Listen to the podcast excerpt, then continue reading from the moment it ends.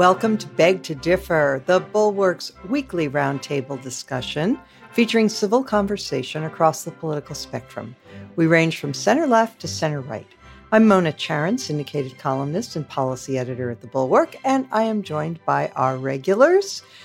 Damon Linker, who writes the Substack newsletter Notes from the Middle Ground, Bill Galston of the Brookings Institution and the Wall Street Journal, and Linda Chavez of the Niskanen Center. Our special guest this week is Yascha Mounk. He has been a professor at Harvard and Johns Hopkins and is author most recently of The Identity Trap, a story of ideas and power in our time. Welcome, one and all. We are gathered here to discuss New Hampshire and other matters. Let's begin with the New Hampshire results and what it means. As we speak, it's being reported anyway that the RNC is drafting a statement declaring Trump the presumptive nominee before uh, Nikki Haley has even dropped out. So, you know, there he is, the Mr. Anti establishment being declared the winner. And it's worth saying that uh, in true Trumpian fashion, he was very classy about his victory criticizing uh, Haley's clothing, warning that she had skeletons in her closet, and issuing threats to any people who were donating to her, saying that they would never be part of MAGA world if they uh, continued to support her. So, Damon, what's your sense of it? Is it over? Is there something that we can learn about the Republican Party or about the shape of the rest of the race based on New Hampshire? Well, I have to say, I've been one of the people who's really been pushing hard for a while about how Haley doesn't really have a path forward. She might even win New Hampshire, but she isn't liked by enough rank and file Republican voters to have a future beyond New Hampshire. If she were to win or do really well there, it would be because of independent voters and Democrats coming across to vote for her as a kind of protest against Trump. But I have to say, I think she didn't win. She finished uh, double digits behind at 11, barely in double digits.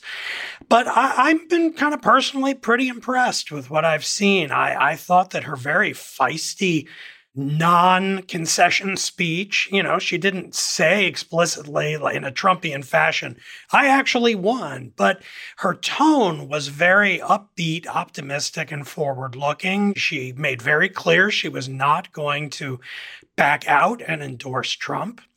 And then Trump's uh, kind of weirdly inverse uh, supposed victory statement on on uh, Tuesday night was was very much the tone of an aggrieved, angry, embittered loser, and I think Haley has played this uh, really, really well since then, and I've been impressed.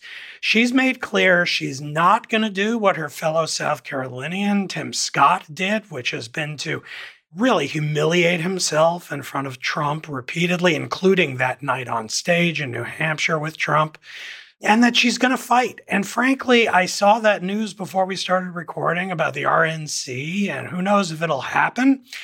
But Haley, you know, has spoken to some reporters about this since, and her statement is who cares what the RNC says? Basically, she's making a populist appeal that how dare they presume to override the wishes of Republican voters and tell us who the nominee is when they haven't even voted yet. And then taunting them about not allowing a debate with Trump. You know, how much of a chance does she have? I'd give it 10% that she could turn it around in her home state and thereby propel herself into Super Tuesday with a little momentum. Probably not going to happen, but damn, I would say she's she's going to make it an interesting month. Um, the donors seem to be sticking with her, and I like what I'm seeing. I'm feeling a little excited about Nikki Haley. Like, talk about turning a normie Bush era Republican into a populist. Thanks, Trump. Um, well done. Well, Yascha, um, despite Damon's enthusiasm, um, let let's look at the other side of the coin, which is that if Haley couldn't win in New Hampshire, which is about the most Haley friendly state on the calendar because at least as, as far as Republicans go, you know, there are a lot of moderates in the state. It allowed for crossover voting with some limitations, but basically independents could vote. And yet she wasn't able to pull out a victory there. Nevada is is done. It's already been cooked for Trump. So she can't compete there. And she is not even on the ballot in Nevada. And um, so South Carolina, her home state, great, except that Trump is 30 points ahead. And it's really hard to see how she can overcome that, as great as that would be for the Republic. What do you think? Yeah, Damon gives uh, Nikki Haley a 10% chance of somehow being able to best Donald Trump. I have to say, I give her perhaps a 1% chance or a 0.1% chance. It is in characteristic bad style and characteristically undemocratic for the RNC to go ahead and uh, declare uh, uh, Donald Trump a presumptive nominee. That's indeed what they go on to do.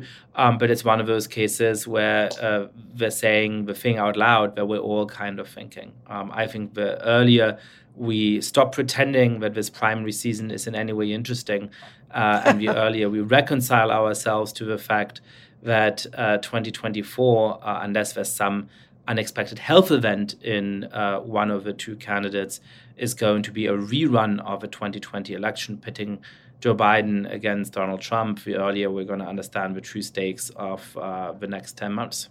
Bill Galston, there was a Democratic primary, even though Joe Biden decided not to compete, wanted South Carolina to be the first of the nation primary for the Democrats.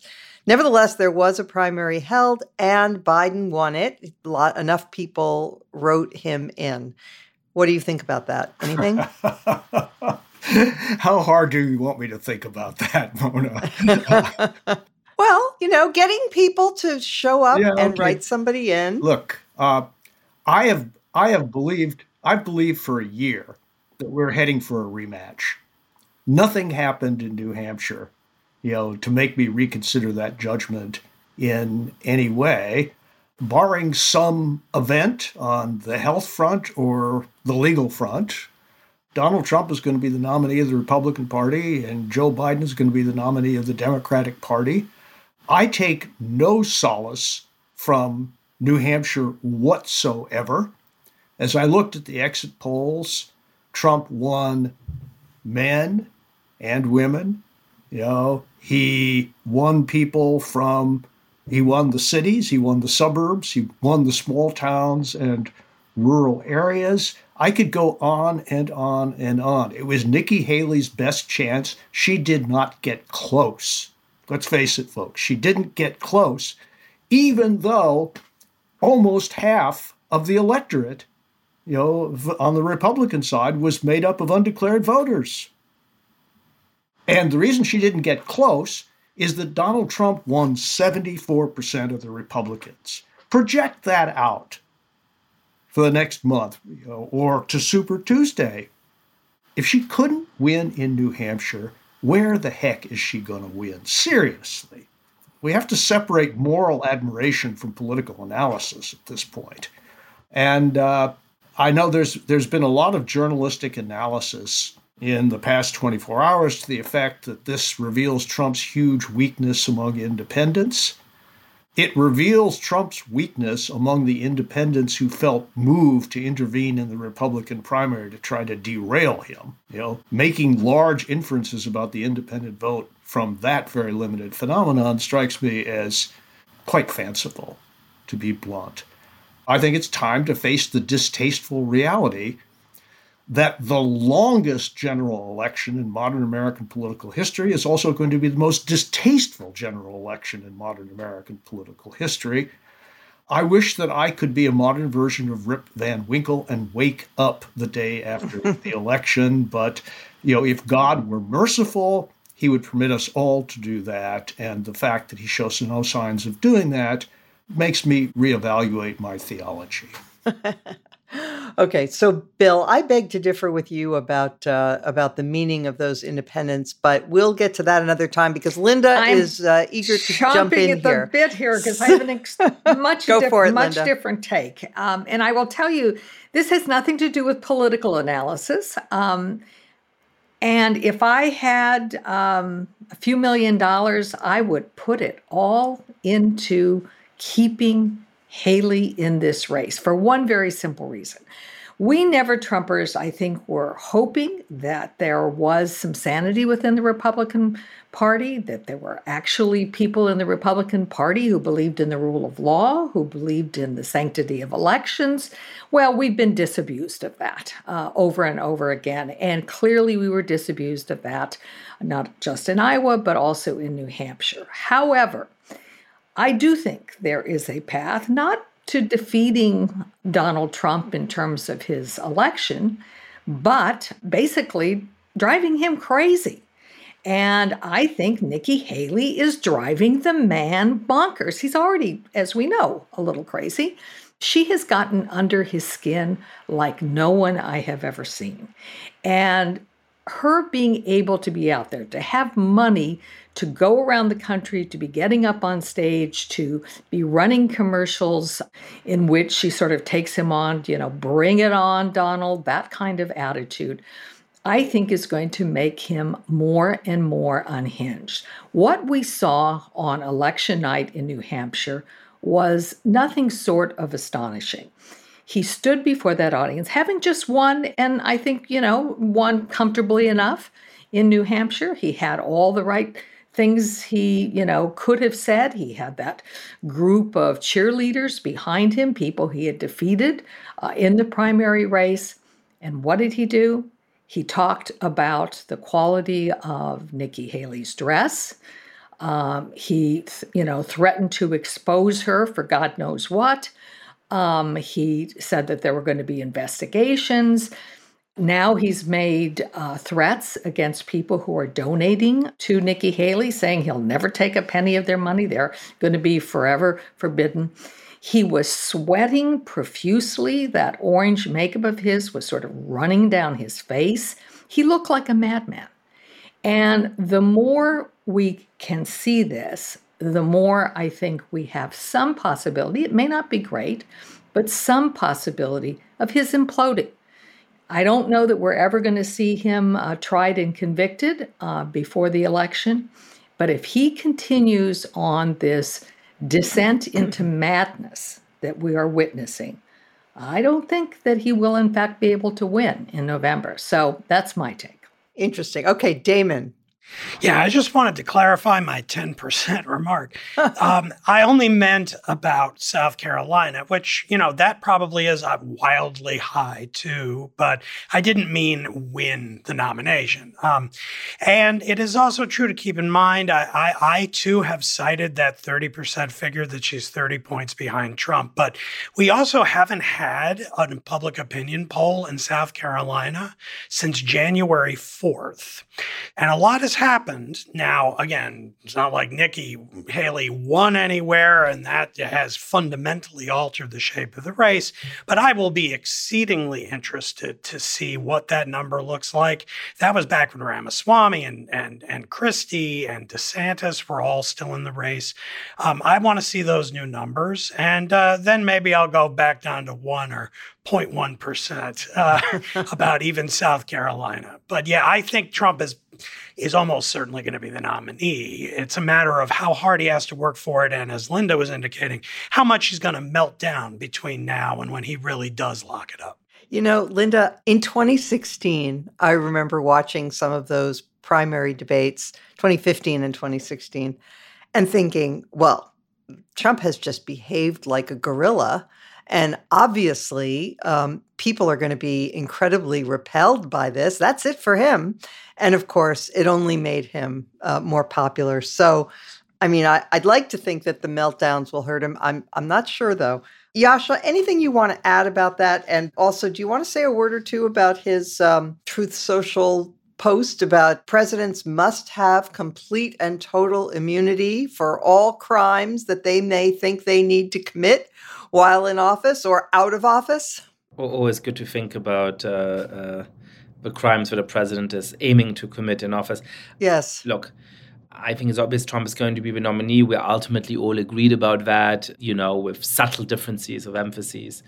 I also think we need to shape up to the fact that the American public is not finally going to wake up and recognize, you know, in a great majority that Donald Trump is a dangerous person who is unfit to be president. We've hoped for that at each turn since he entered US politics in 2015, and the moment still hasn't come. I see no particular reason to think it's going to come in the next months. And so, uh, what we now have to think about is how to get out of this sense of just we can't do anything, and there's a train wreck that is taking place in front of our eyes, and all we can do is to sort of keep uh, eating the popcorn and wait for uh, the explosion to take place. Uh, you know, I think Democrats would have had an opportunity to rethink their presidential uh, nominee six or 12 months ago. That moment has passed. But they do still have an opportunity to change how they're running this race. And one of the things that uh, I wish we would do for the next few weeks and months is actually try to push the Biden White House to run a race that they can win on issues that they can win it on. I'm really struck by the fact when you look at the United Kingdom that Keir Starmer, who is a couple of decades younger than Joe Biden, but is not in general a much more charismatic or transformative figure, continues to be very far ahead in the opinion polls. And that's partially because he's running against a very incompetent incumbent Tory government, but it's partially because he has put real distance between himself and the far left of his political party. That has made Keir Starmer safe for the many moderate British voters who are rightly put off by an increasingly extreme conservative party. When you look at John Fetterman, not necessarily my favorite politician in the United States, he has become a lot more popular by taking a lot of distance, by seeking some beef with the far left wing of his political party. I think that if Joe Biden um, moves clearly to the center and demonstrates that the progressive activist wing of a party is not in control, he would significantly improve his chances of beating Donald Trump in the general election. And depressing as it is, that is what we're going to be facing in November, and we better get our head into the game of how to avert Donald Trump winning that head to head race. I don't think you'll get much of an argument from this panel uh, about that. I think we all uh, tend to agree. But let me just, for the sake of argument, present the opposing view. People will say, look, Biden has to hold together a broad, diverse coalition that uh, voted for him last time, and that includes progressives. And if progressives are uh, alienated and decide not to show up, that could sink his reelection chances. So he has to do a delicate dance, they would say, where he cannot afford to alienate anybody too much. And look, that is true. And that is why it's harder for Biden to win in 2024 than it was in 2020. It's always easier when you're in the opposition to be everything to everybody, and everybody can somehow project their hopes onto you, and they're more motivated by the awfulness by, of who is in office than by the potential disappointments that uh, the candidate they support is not quite what they uh, were uh, ideally hoping for. So, one way or the other, his coalition is probably going to shrink in 2024. The attempt of the Biden White House at the moment is to not make any decisions, not have any clear rhetoric, uh, not choose the battles in any way that might potentially pose risk. And that would work if Biden was popular and if he was clearly ahead of Donald Trump. But I think in the attempt to keep both the uh, uh, sort of progressive uh, voters within the Democratic Party and the many moderate voters who brought Joe Biden over the line in 2020, they're going to end up losing both. And we're also going to end up losing both because of the candidates who are going to be running as third parties. So Cornel West on the left and probably a no labels ticket in the center. So I do think that they have to pick between those two strategies. And once you have to pick between those two strategies, I think trying to appeal to the moderate center, where most American voters continue to be, certainly relative to the far left, makes a lot more sense. And I want to say one more thing, which is that often in this discussion, we're conflating holding a diverse coalition together ideology, ideologically and holding a diverse coalition together demographically, which is to say that many of those strategists who you're sort of ventriloquating, right, um, to push me a little bit to make sure that we differ rather than back to agree in this podcast, would say, look, you know, we need voters uh, who are not white. And in order to do that, Biden needs to uh, stay open to the left or move to the left. Um, but those are not the same thing. In fact, the biggest challenge in 2024 is going to be all of us ideologically moderate or perhaps even conservative Latino working class voters, black men, Asian Americans who did vote for Biden in 2020 and who, according to polls, are very rapidly veering towards Trump. That is the diverse coalition that Biden really has to hold together. And actually, he can do that by moving towards the center, not by uh, worrying about what progressive activists say on Twitter. So, Linda, I want to come back to you just because I think I might have uh, left the wrong impression. because when you said, you know, about Trump melting down and people reacting, I said, yeah, I was thinking that in 2016. It didn't happen. But I actually do think, and this is where I differed with Bill, I actually do think that Trump's awfulness is the greatest asset that Joe Biden has. And I think Biden believes that. And I don't think it's wrong. I do think that when people have him in front of their faces again, you know, most people don't pay attention the way we do to politics and to every Truth Social post and all the craziness. They don't even probably have a clear idea of the the cases, the legal cases against him, one of which, by the way, is in deep trouble in Georgia. But leave that aside for now.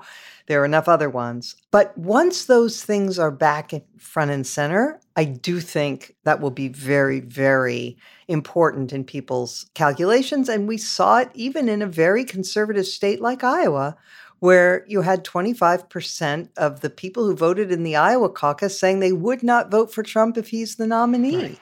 That's astoundingly high. And as we know, and look, they may not they may not act on that. Some percentage of them probably will vote for him. But, but um, it doesn't take that many when elections are decided by a few tens of thousands of votes in five swing states. So the awfulness will be effective. It, it will. And, and, I will say, I think there is a difference between some of his uh, latest behavior and the way in which Nikki Haley gets under his skin. He was on the attack in 2016. He was funny.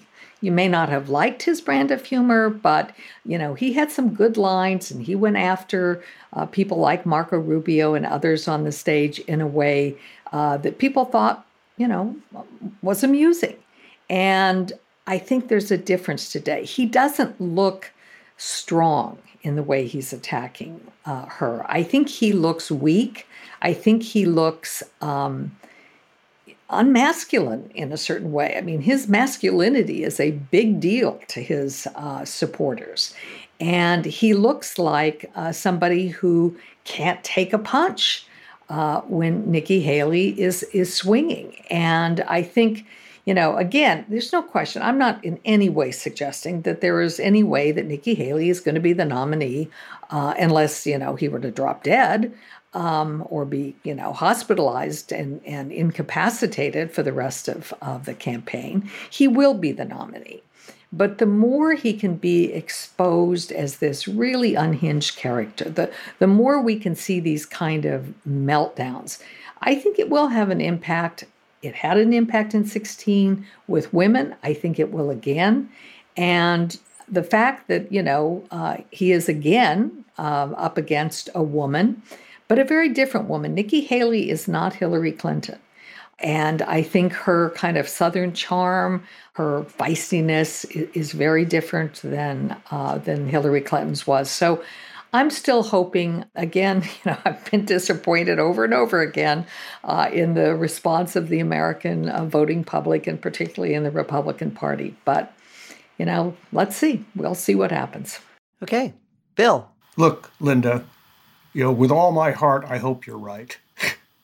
uh, nothing would please me more. But there's one thing I can't forget after four years of Donald Trump's being in our face every hour of every day as President of the United States, his share of the total vote increased in 2020 over 2016. Increased.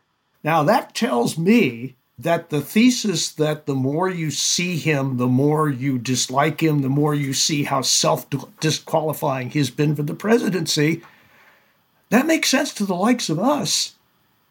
But the American people seem to be responding to a very different set of political and social stimuli. And we have to ask ourselves why that is. Let me tell you here's my metric of a serious threat to Trump. And that is that you have a wide range of people who have run against him, people who have served him and then broken with him. I'm talking about dozens of people or even hundreds of people whose names you would recognize getting together and announcing that Donald Trump, these are Republicans, represents an unacceptable threat to our constitutional order, and therefore we are forming Republicans for Biden. We are not going to pussyfoot around anymore. You know, we're going to put our reputations on the line to appeal to our fellow Republicans who have qualms like ours but feel intimidated or feel that they have no place to go. And we're going to tell them flat out in a two way choice which is what this really is, there is only one way to go. I am waiting. You know, can either of the Republicans in, on this wonderful show tell me how long people like me are going to have to wait for a group like that to form? For, former Republicans, Bill. Well, is Chris Christie a former Republican? No. But he's going to be part of this group. You know what? Our colleague Sarah Longwell, I predict, will pull together this group and there will be statements, there will be ads. She had pieces in the New York Times and the Bulwark last week saying it's time to do this. I can pretty much guarantee that if this if anybody can do it sarah can behind the scenes pull these people together i bet liz cheney could make some calls you know to former secretaries of defense and various you know people she knows everyone i think this will happen i mean i would I would bet a lot of money that this will happen. Um, okay, yascha and then Damon.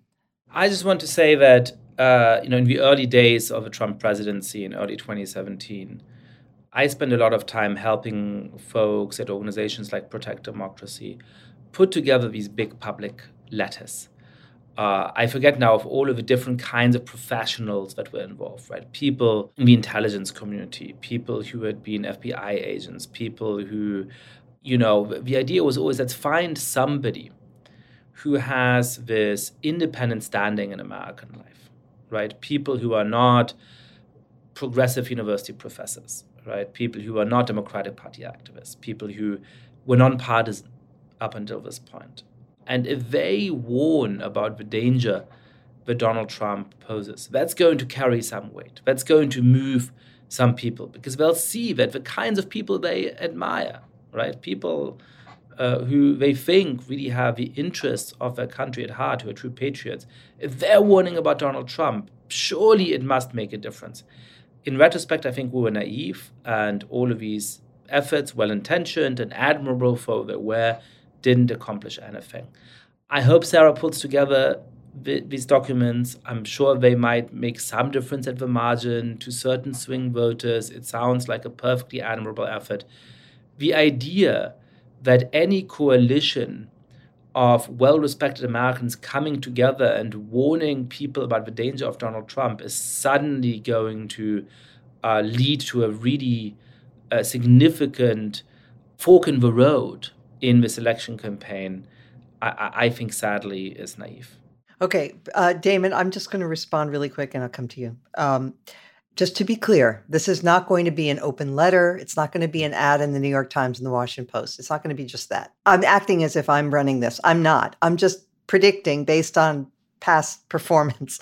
It will be, you know, very targeted ads to certain audiences where people are looking into a camera and saying, "I'm a Republican. I'm a lifelong Republican. I served as Donald Trump's Secretary of Defense." And I, you know, wanted him to succeed, et cetera, et cetera but what I saw frightened me. I could never, that sort of thing. Okay. That's different absolutely. And as you know, I'm a huge fan of, of Sarah's, and I do think that those ads that that that, that she ran in uh, the run up to the 2020 election of people who are genuine Republican voters around the country explaining why it is that uh, they were no longer able to support Donald Trump were much more effective than the sort of glitzy, you know, hitting Trump on whatever you know, works for progressive base uh, kind of ads that were doing very well on Twitter. And I absolutely agree that that's worthwhile to do, and that in key voter demographics, that may give permission to people who've usually voted Republican to say, no, no, no, I'm not going to vote for Donald Trump. So 100% support that effort. Just the idea that there's going to be a turning point in the overall public discourse where any number of people can come out and it's just going to sort of change the trajectory in this large way. It may change the trajectory in the election by moving the 10,000 voters that are crucial in some swing state. But that's all you need. Of course. But this idea that something is going to happen and suddenly we'll all open our eyes and we'll recognize the no. awfulness of Donald Trump and we'll wake up from a nightmare, that is the scenario that I think we need to emancipate ourselves from. No, that's not going to happen. That belongs in the fantasy category, right up there, along with, you know, all these Republicans are going to turn to the never Trumpers and say, you know, you guys were you were onto something. Which is also never going to happen. No, it only takes a few. That's my point. And by the way, it's true that Trump got more votes in 2020 than he did in 2016 there is an exchange going on in the parties because of Trump. So there are a huge number of previously unaffiliated, you know, uh, voters or voters who voted Democrat who are now Republican because of Trump. There are also a tremendous number, and we don't know if it's more or less. It's probably less, but still, there are a significant number of Republicans, former Republicans, who are now disenchanted with the party because of its uh, nationalist Trumpian turn. Damon. Well, I mean, one of the lessons I've taken from the last eight years of our politics is that elite signaling really doesn't accomplish nearly as much as we used to think. And that counts even for generals, even for prominent Republicans who talk right at the camera and talk about what it was like to work for Trump. I mean, we all lived through the Trump years. We lived through January 6th. We were there. We know if we're open to it, we we know that he's dangerous. And wh- how many people? But again, like if we're talking about at the margins, yes, it absolutely can be helpful. By all means, do anything and everything. I would add, as the last tiny point, is that some of Sarah's ads, the ones in 2020, the reason I think why those were especially effective is because they were not elites. They were just average, everyday Republicans talking about their own personal struggles with trying to remain loyal to their party in the face of the Trump phenomenon and saying, and essentially, I give up, I can't do this anymore. That I think gave them a bit more authenticity, even if the elites are just as authentic. It's just a matter of, of living in a political culture that is so suffused with distrust of anyone viewed as being more powerful elite on top that I think makes it a very, very hard sell these days. You know, I do beg to differ because if you look at the profile of the people who shut up in New Hampshire to vote for Nikki Haley, these are not people who are angry. These are not people who think they are falling behind. Uh, these are not necessarily people who respond to populist stimuli. That's the split you know, and Donald Trump has the lion's share of the party. But there's a share of it whose emotional makeup is different. And those people, I think, will respond to elite signals. But I guess my universal field theory of this election is that people who are opposed to Trump ought to do everything there ought to be a range of efforts. Some will succeed, some will fail. Think of it as a venture capital strategy. The electorate is so evenly balanced that any one success could make the difference. Leave it all on the field, as the sports fans say. Yeah. And see what happens. Yeah. So I don't think we have to choose between the Yascha Damon theory of the case and my own theory of the case. We should do both. Mm-hmm. I, I, just want to express a little bit of ambivalence about the um, elite signaling matter because on the one hand, I hear you. I mean, it's certainly true that the majority of the Republican Party proved pretty impervious to appeals from people who were perceived as establishment figures. There was a huge elite populist divergence there.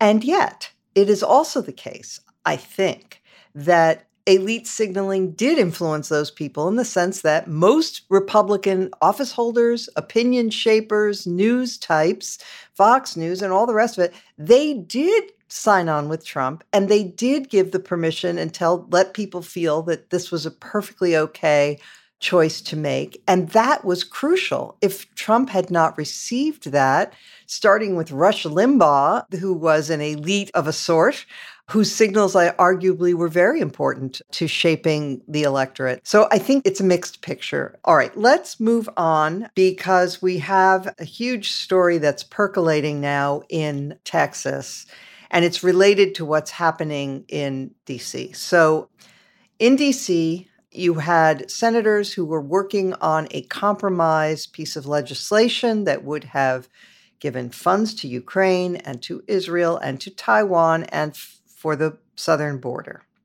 And Republicans were driving a hard bargain, and Democrats were, you know, I mean, Bill was on this podcast saying Biden has to, you know, get this done. Well, it now seems that, based on the reporting in the last couple days, that there is no deal to be had because Donald Trump has told the Republicans no deal. He does not want Biden to be able to claim a victory. And so, what that will mean that if there is no deal, it means that before Trump is even, God forbid, reelected, we are, you know, possibly on track to undercut Ukraine. So, Linda? Uh, well, it's a disaster. Um, and as I've said uh, several times when we've discussed this topic on the uh, program, uh, I don't believe the Republicans really want a deal. I think they want an issue for the campaign. And Donald Trump clearly wants an issue.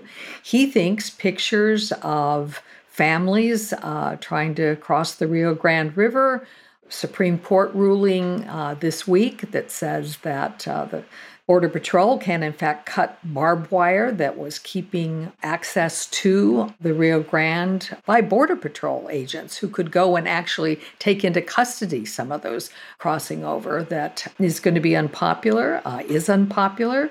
We already have the state of Texas saying that they are not going to uh, basically honor that decision. So yeah, immigration is a mess, and it is clear. And I in here I'm going to come back and and say I I think Bill is onto something in terms of the importance of immigration on the Democratic side. Biden's got to do something. Uh, if they are not going to reach an actual deal that would maybe change the criteria for asylum seekers, that would uh, put in place a mechanism where people who claimed asylum uh, could more quickly have those claims adjudicated, where they could have enough uh, agents to be able to remove people um, who uh, whose claims had been uh, adjudicated. Uh, and you know work with Mexico to figure out what to do uh, about returning people to Mexico or not letting them in in the first place. But it's going to be Biden and Biden alone. He's going to have to do something on his own because the Republicans are not going to give him an assist on this. They want immigration as an issue with which to hammer Democrats. Uh, they also don't want aid to Ukraine, at least in the House of Representatives. And it looks to me like uh, Mitch McConnell and others uh, who've been staunch supporters of, uh, of aid to Ukraine uh, are softening on this. Uh, they are not going to push forward with it. So it's a, it's a disaster. Uh, it's a disaster uh, for the war in Ukraine. Um, it's a disaster for uh, immigration, and it's uh, a disaster, I think, for the president if he's not able to try to come up with some sort of a program that will allow him to look stronger in term of, in terms of pushing back. Uh, Damon, these MAGA Republicans, like Governor Greg Abbott of Texas, have a way of taking any issue that in the past would have been dealt with, you know, with people just taking positions and and arguing it out and seeing who which side wins. No longer it is they they push everything to the point of crisis. And so so during the Trump administration, Supreme Court ruled on behalf of President Trump vis a vis certain immigration matters, like whether he could uh, prohibit entry from people uh, from certain terrorism sponsoring countries. And the court said this was within the president's purview. Now, the court, being consistent, although the, the mixture is different, and it's interesting how this case came out, you know, just in terms of the which justices voted which way. But in any event, they've done the, arguably the consistent thing and said Biden has authority here. He's the president. If he decides that uh, we're not going to have razor wire on the border, which is what Greg Abbott has, Border Patrol agents can cut through it, then that's that. No. Now, Greg Abbott has said that he's going, well, he has hinted that he's going to defy the United States Supreme Court and assert his power that he claims he gets from Article 1, Clause Section 10, Clause 3 of the United States Constitution, which involves invasions.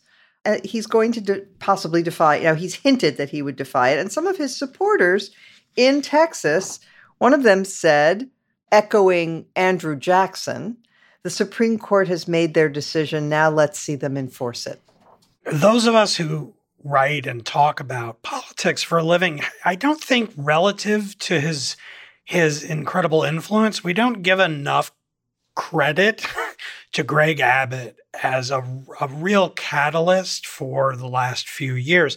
You recall that um, the thing that has shifted public opinion so hard against Biden on immigration is this kind of gambit that Abbott started of shipping refugees to northern blue cities in huge numbers. And of course, you know, DeSantis kind of jumped on board and tried to get involved in that too. But it started with Greg Abbott, and that has had a huge impact on public opinion. And now my my sources in Republican world were giddy on Wednesday of this week when Abbott released this statement of defiance, the kind of Jacksonian uh, swinging his fist at the feds. And this morning on Twitter, one of the trending topics on Twitter was civil war. And I scrolled through some of these, and it was just tweets of right wingers delighting in the fact that Greg Abbott was like going to the wall here to combat the evil Joe Biden and risking this federalist clash with the state of Texas against both the president and the squish Supreme Court who sided with him.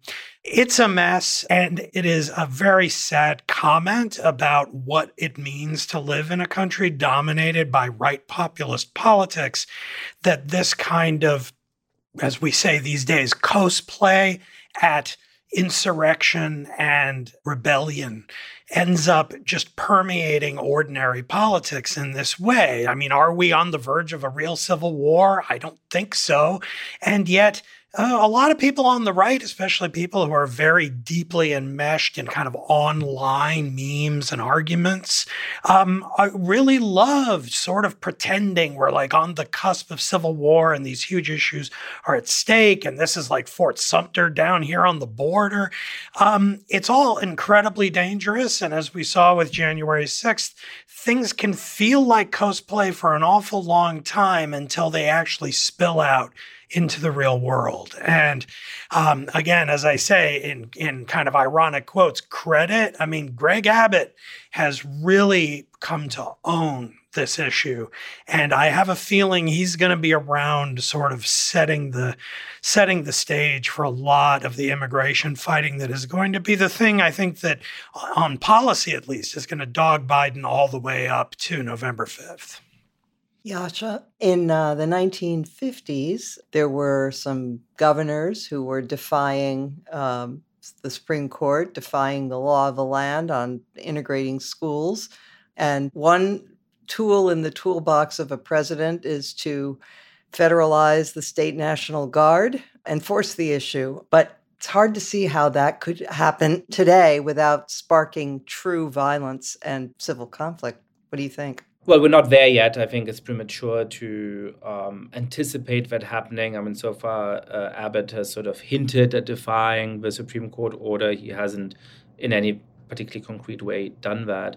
Um, in the 1950s and 1960s, when the federal government did that on a few instances, it was on a point of very high and important principle uh, of integrating facilities in the American South. And it, of course, raised the temperature of American politics in a very real and perilous way. But, uh, uh, you know, the presidents that decided that they were going to ensure compliance with our order were both acting on a topic that had been the cause of the Civil War, in a sense.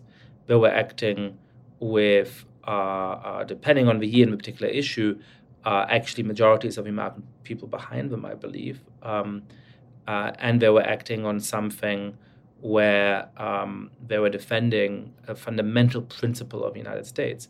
If Joe Biden were to be put in a position where he ends up doing something similar, he would have great difficulty communicating that to the American public because he would be doing it in order to stop a governor of Texas from doing more to act against illegal immigration at a moment right. when immigration is in the vo- uh, minds of many, many voters the number one political issue. And it wouldn't be about a great principle like whether or not to uh, integrate public facilities in the American South. It would be about you know what precise tactics border forces should use in order to um, limit border crossings. So it would be a politically much harder uh, fight to win as well. Um, just two broader points. I mean, it's just the sheer cynicism of American politics at this moment is just deeply depressing. I mean, the fact that whether it comes to what measures we take to secure the southern border or whether it comes to how we support our key allies like Ukraine, you know, the desire to score a few extra points for the election in November takes precedence over everything else. And it is when you step out of a game that we all play of thinking and writing about politics for a living, not that hard to understand why so many people look at uh, our political system and say, this is all deeply dysfunctional, and why should I trust what is happening within it? Um, on the slightly more positive side, it is interesting to see the Supreme Court rule on this important and emotional issue, five to four in favor of a Biden administration. Now, I have some fundamental disagreements with the current majority of the Supreme Court, but I do think it's always uh, worth remembering and heartening to remember that this is not a MAGA court that they have their own ideas and principles about how to interpret the Constitution, some of which I agree with, some of which I certainly do not agree with. But that in 2020, when the chips were down, they did not use their judicial power to help Donald Trump stay in office. And in the coming months, when the chips are down, I don't think they're going to do the same either. Yeah. Bill, there are things that are happening that are to Biden's advantage. We shouldn't lose sight of that consumer sentiment is improving. People seem to have more optimism about the economy. Those things are very important. But as you've said, and, and I think it's right, the border is a huge vulnerability for him. And that does not seem to be getting any better. And since the Republicans are playing real hardball here and they're willing even to throw Ukraine under the bus just to make sure that Biden cannot claim a victory on this, what other options does he have? Just for the sake of argument, but also because I think there's an honorable argument to be made here, I do want to question the premise that the deal is dead. I don't think Mitch McConnell has reached that conclusion. I don't think Chuck Schumer has reached that conclusion. I don't think the negotiators who have said that the deal is all but done have reached that conclusion. So here is a possible scenario a deal with specific language is announced next week. Schumer brings it to the floor. Schumer brings it to the floor. It passes not with as much Republican support as it would have had if Donald Trump had taken a different position, but still you have 10 or 15 Republicans who are prepared to vote in support of the package, which then goes to the House of Representatives. Assume that whatever the speaker's private views on aid to Ukraine may be, and he's said supportive things, I take him at his word. Suppose he adopts and follows the Hastert rule that he will not bring a bill to the floor that does not enjoy majority support within the majority caucus. At that point, the President of the United States has a choice to make. And I hope he has the guts to make the right choice.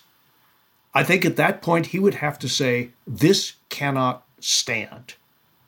You know, the fundamental interests of the United States are at stake. The President of the United States announces that the Democratic leadership in the House, with the full support of the White House, is going to try to get a majority of the House of Representatives to sign on to a discharge petition, which by late winter or early spring, if that were to happen, would bring the bill to the floor. This is a mo- this would be a moment of truth for the sane Republicans in the House Republican caucus. People who, you know, the the Mike Gallaghers of this world. You know, there are a bunch of them you know, who are responsible voices on defense and foreign policy, will they be willing to break with their own party in order to bring a bill to the floor which would pass if it got to the floor because they know damned well that it's in the national interest of the United States to do so. What will they do? I do think that this is a game for very high stakes. And it's not the kind of issue where the White House can say, "Well, we'll let the House, we'll let the majority and the minority in the House of Representatives work it out." We're way past that. It's time for the President of the United States, who has really staked his reputation in foreign policy on the defense of Ukraine. That is his signature foreign policy issue. If he can't make that work, I think the impression of weakness and fecklessness will be reinforced. And here I join forces with Yascha. If you can't make a firm decision as President of the United States and put your prestige on the line, then you're probably not going to succeed. End of sermon. Excellent sermon. All right. Before we turn to our highlights and lowlights of the week, I want to have a word from Babbel. What is the best way to learn a language? Well, it's total immersion going to another country, being thrown in at the deep end, and having to make your way and learn how to do daily activities. And most of us don't have that opportunity. And yet, one in five Americans say that learn a new language is on their bucket list. And if that's you, uh, make 2024 the year that you finally check it off the list with Babbel. So, what does Babbel do? They have personalized classes online. It's incredibly convenient and it appeals to every different learning style. So if you're mostly verbal, it reads the words to you and you can hear the accents and then you pronounce them and you can tell whether you're doing it right or wrong. It corrects you. It makes it really easy to go back and do things again. It's incredibly user friendly, the interface. Obviously, those tech people have worked long and hard on this, and it's chopped up into little pieces. So there are 10 minute lessons designed by over 150 language experts to help you start speaking a new language in as little as three weeks. The tips are approachable, accessible, rooted in real life situations like conversations at a party, which I was doing uh, when I tried it. And you'll be ready to practice uh, what you've learned in the real world pretty quickly. So, here is a special limited time deal for our listeners. Right now, you can get 55% off your Babbel subscription only for our listeners and viewers on YouTube at babbel.com slash beg to differ. That's 55% off at Babbel, B-A-B-B-E-L dot com slash beg to differ. Rules and restrictions apply, and we thank them for sponsoring this podcast. All right. Um, we now come to our highlight or lowlight of the week, and I will start with Damon. Well, um, this is going to be one of these weeks where I pick something off the headlines out of the political world. We all need to take a little break from that. And I'm also going to plunge far out of the present uh, because I have a confession to make. I never watched the full run of the show The Sopranos when it aired. 20 to 25 years ago. And just a week or two ago, we passed the 25th anniversary of the first season of The Sopranos, and I decided to take the plunge a little before then. So, not exactly time to the anniversary.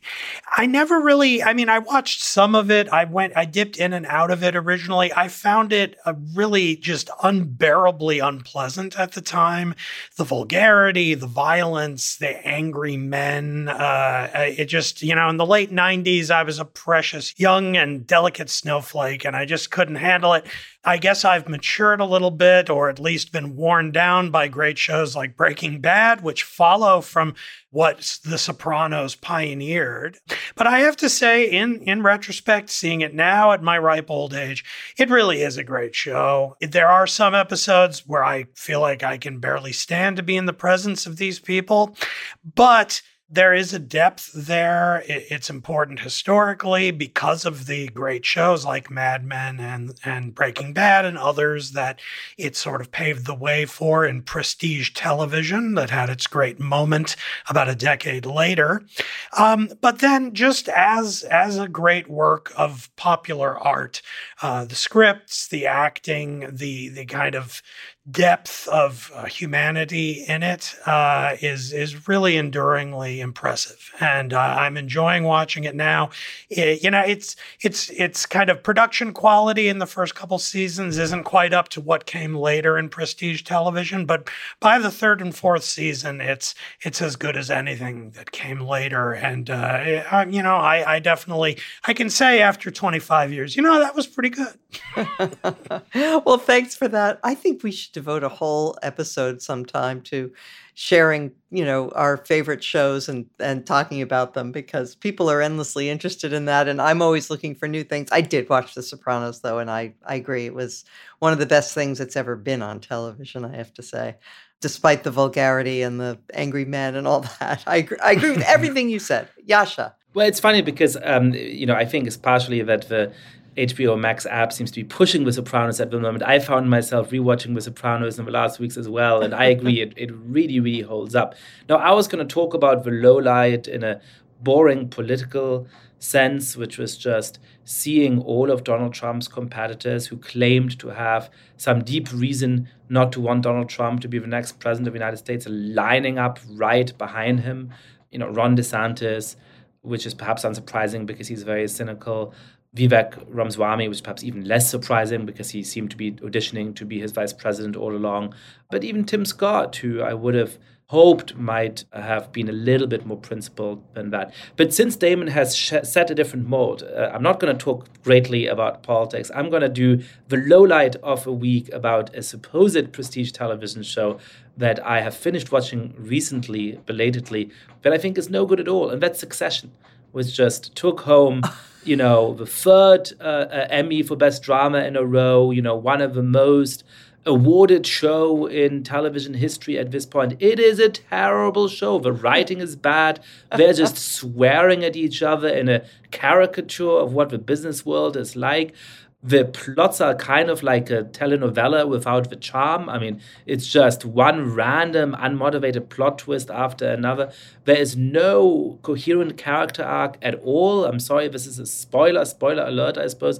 For the first two seasons of the show, they all try to impress the patriarch of the family, Logan Roy. They do anything they can just to you know, win his favors. When suddenly they decide they don't care about that and they just want to be CEO of this flailing company, even for the already very rich, and they could go be CEO of anything they want.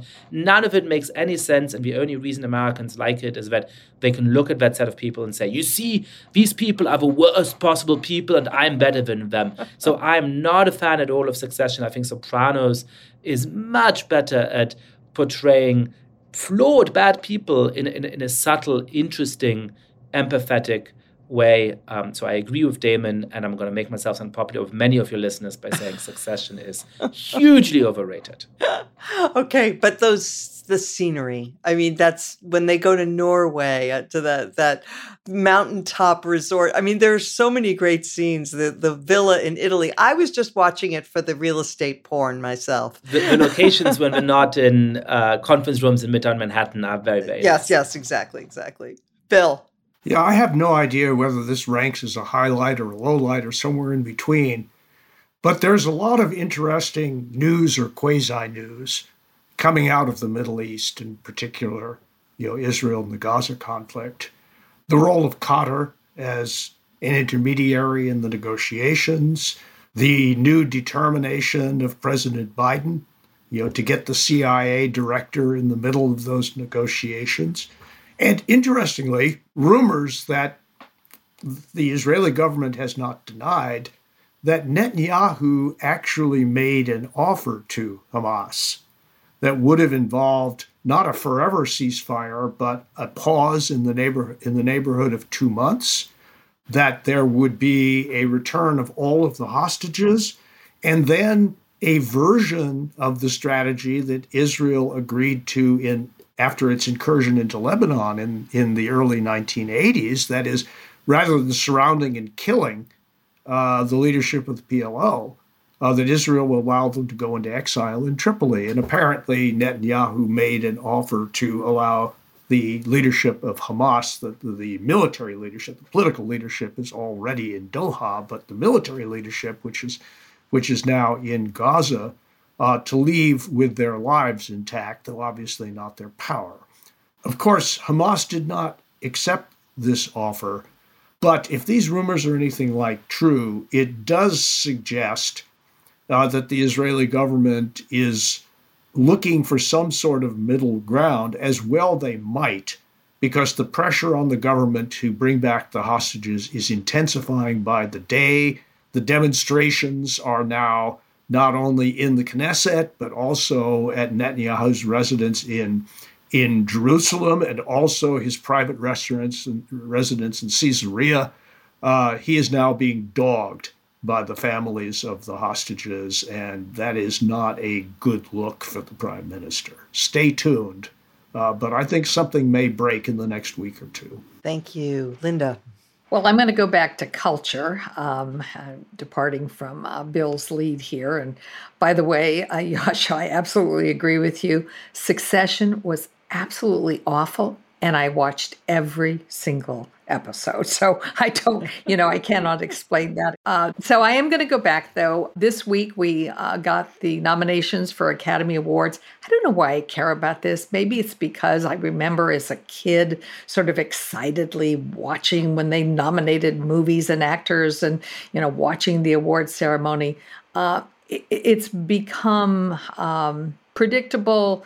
Half of the movies um, that are nominated for best picture are pictures that no one will ever see that you know nobody is interested in um, i've seen about half of, of the ones uh, that were nominated but i do want to mention one of the nominations which was for uh, Colman Domingo, who plays uh, Bayard Rustin in a Netflix movie. And I want to reference it uh, with a an article that appeared in American Purpose. And I do that because I don't think uh, the Rustin movie, uh, which is called Rustin, uh, is very good. Uh, it was entertaining. I didn't think it was very good. Colman uh, Domingo did, you know, a perfectly serviceable job. Although, as someone who did not know Bayard Rustin well by any means, but who was around him a number of times, I don't think he really captured uh, Bayard. Uh, but the uh, article I'm recommending from American Purpose, which is called, uh, it's by Arch Puddington, who did work for Bayard Rustin for about a decade in the 1970s. And it's called Netflix Takes on a Lion of Democracy. And he mentions that it's an admirable tribute to Bayard Rustin, but fails to capture the civil rights leader's faithfulness to the liberal democratic tradition. And I recommend it because I think Bayard Rustin is one of those uh, leaders in the civil rights movement who has never been given the kind of due that I think he deserved. Um, he was a major figure during the, the 1960s and even into the 70s. And he was an extraordinarily interesting man. And I think what Arch is able to do in this article is to describe uh, the way in which Bayard Rustin, in many ways, uh, was more sophisticated, in my view, and I think more principled in certain ways uh, than many of the other uh, civil rights leaders of the time. And so I highly recommend this article. And, you know, if you have nothing else to do, Bayard Rustin is a movie. Isn't isn't um, it isn't a bad movie. It's just not a great movie. Thank you for that. Well, I was going to mention, and I will briefly, um, as a low light, what Jamie Dimon said when he was in Davos. Uh, speaking of signaling from elites, Jamie Dimon, head of JP Morgan Chase, you know, was talking about the potential for a Trump second term. And instead of saying that, you know, holding up a cross, uh, he said, um, well, that Trump did some good things uh, when uh, when he was in power. Uh, by the way, oh, oh, it's worth recalling that um, right after January sixth, Di- Dimon had said, "This is not who we are as a people or as a country," and he denounced what happened and so on. Now he's saying that uh, his company is ready for either a second Biden or a second Trump administration. He said, "My company will survive and thrive in both," which is just the worst possible message for one of these international bankers to say, you know, it's like he's putting the welfare of JP Morgan Chase above the welfare of the United States. By the way, his bank cannot possibly thrive if the United States doesn't thrive. Just on so many levels, it was shameful for him to convey that. I would just also like to highlight, though, um, a book I just finished called The Best Minds by Jonathan Rosen. Came out in just last year, 2023. It is a memoir slash rumination about how we treat the mentally ill in this country. And it, it begins with a fascinating, really like novelistic description of his uh, childhood friendship with this young man. The two of them grew up in Long Island together. They both um, went to Yale. They both had, you know, very um, high powered careers ahead of them. His friend had a psychotic break at the age of 24. And it is the story of how this happened and then what happened after.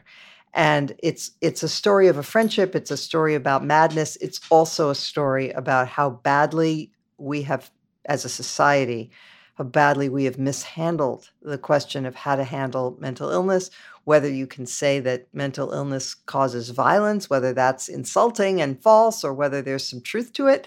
And uh, it's just brilliantly done. So uh, it's called The Best Minds, Jonathan Rosen. Uh, highly recommended.